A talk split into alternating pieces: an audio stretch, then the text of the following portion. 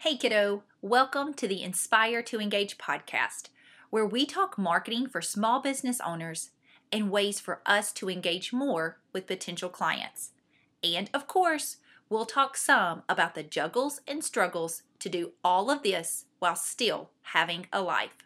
I'm your host, Rachel Eubanks, and I'm so happy that you're here. Well, this episode is a little different for two reasons. First, I'm having computer issues, so I'm attempting to do as I tell others. Just do your best with what you know and what you have at the time.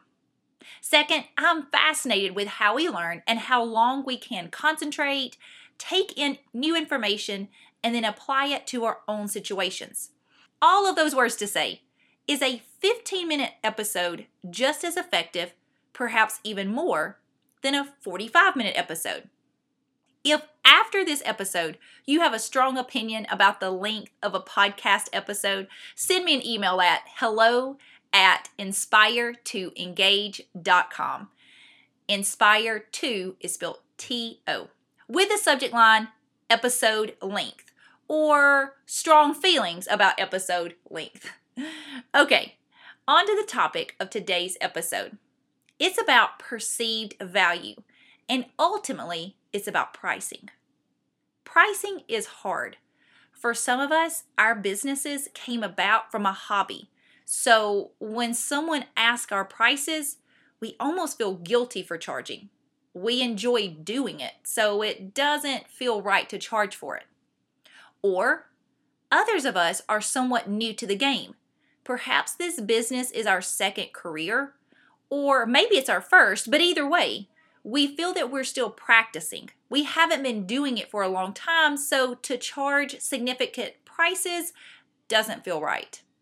Well, I hope this story sheds light on pricing and how customers perceive our value, and even how we as the owners see our value. My dear friend Tommy Coleman is a serial entrepreneur. He's definitely one of us. One of his many talents is photography, and he had a side business for years as a wedding photographer and kids' sports photographer. He was the guy lining the kiddos up and snapping their individual pictures with their baseball bats or basketballs during basketball season. But he also offered action shots. During Little League season, he would head after work to the fields where he would photograph image after image of kiddos sliding into home plate or rounding second and heading towards third or snagging an unbelievable catch in the outfield. Of course, not all the photos were award winning, as you'll soon see.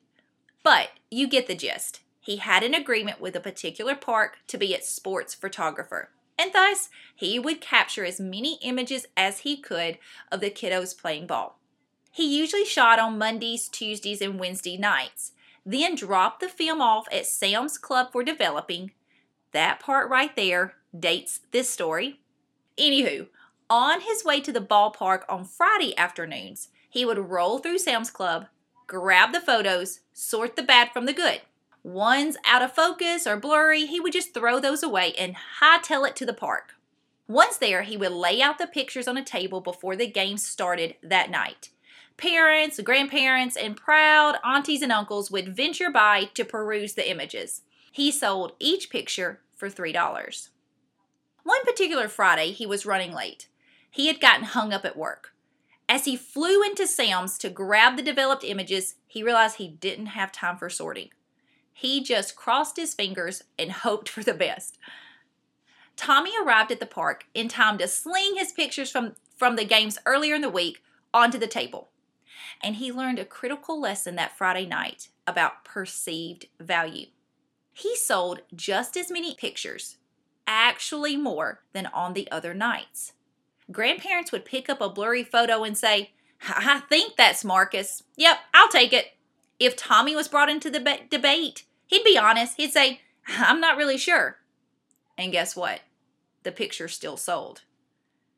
As Tommy drove home that night, he realized how many dollars, as in blurry photos, he had literally thrown away that summer. Of course, the photographer in him had standards, and the poor images didn't meet his standards on most days. But still, The lesson he learned that night stuck with him and helped him as he grew his wedding photography business. Customers take cues from us about our value, about our prices. Because Tommy was in a rush that night and started yanking pictures from the envelopes and placing them out for purchase, parents saw value in the images and bought them, all of them.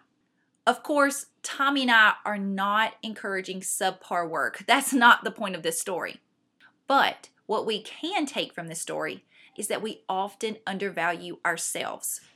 We assume that because it comes easy to us, or that because we're willing and able to do a certain task, well, then anyone can do it. See, Tommy offered baseball families a convenience. This was before smartphones existed. Think about it. These busy families could come to the game, enjoy it, and not worry about lugging around a camera and then getting the images developed. No, Tommy did all of that, and family members happily paid for the images, even the blurry ones, because of the convenience and because the memories those pictures represented. Tommy recently shared that story with me, and I haven't stopped thinking about it. I wanted to share it with you too. Okay, I believe business podcasts should encourage us to take actions in our businesses. So, here are three action steps that we can take after hearing Tommy's story. First step identify a product or service that we undervalue. What is the thing that people continue to compliment or ooh and ah over? Spend time researching what others in the field are charging for that item or that service. Are our prices similar? Have we raised our prices for that thing in the last year or two years? Another step, and this one may sound silly, but I'm being dead serious. Practice saying our prices. If you're like me, money is hard to talk about. I know it shouldn't be, but still, it's who I am right now. So, one way that we can combat those feelings is to practice in the mirror or while exercising or right before hopping on a sales call with a potential client or while driving to the store. When our prices come out confidently, then people are less likely to balk. Christy Wright often shares this example of a baker. She has an apple pie for sale, and when someone walks up to inquire about the price, the baker says, uh, uh, uh, $15? And because she's uncomfortable in the silence and in the moment, the baker quickly adds, uh, uh, but, but, but, but for you, 10 $10. The nervous baker didn't even wait for objections. She simply started lowering her prices because the customer didn't immediately scream, Yes, I'll take it. Pricing is about confidence and knowing exactly what we offer to our clients. This leads to a third action step, which is related to the previous one, and that is to practice objections that we often receive from potential customers. This right here is what we're often afraid of. It's why we say $15 and then suddenly start lowering our prices. We are first scared of rejection and then scared of fielding objections. But why? We often know the questions that people will ask, so we can just prep for them. Think about it. We ask questions about things when we're about to buy, so it's not personal when potential clients do the same to us. Prep, Commit answers of frequently asked questions to our memory.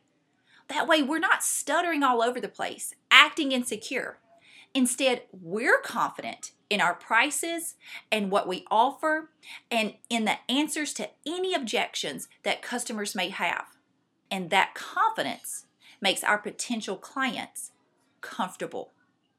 Okay, quick recap of those three action steps. Number one, identify an item or service that we may undervalue. Start by thinking about the things, the items, the services get that get the most compliments from our customers or maybe the item that sold the most. Do some research. Are we charging similar prices to those in our field? If we are way underpricing, then we are undervaluing that service or that item. Number two, practice our prices out loud. Out loud is the key. It is okay for it to start in our head or even to start on our computer or the notes in our phone, but we actually have to practice saying our prices out loud. There's that's a very important step. This apple pie is $15. Or one-on-one consults with me are $150 an hour. Being able to say prices confidently shows that we know our value. We know what we bring to the table. And that puts customers at ease. Third thing, practice objections, and you have to do it out loud too. We know the questions that we're frequently asked, so prep answers for those questions. Practice saying those out loud.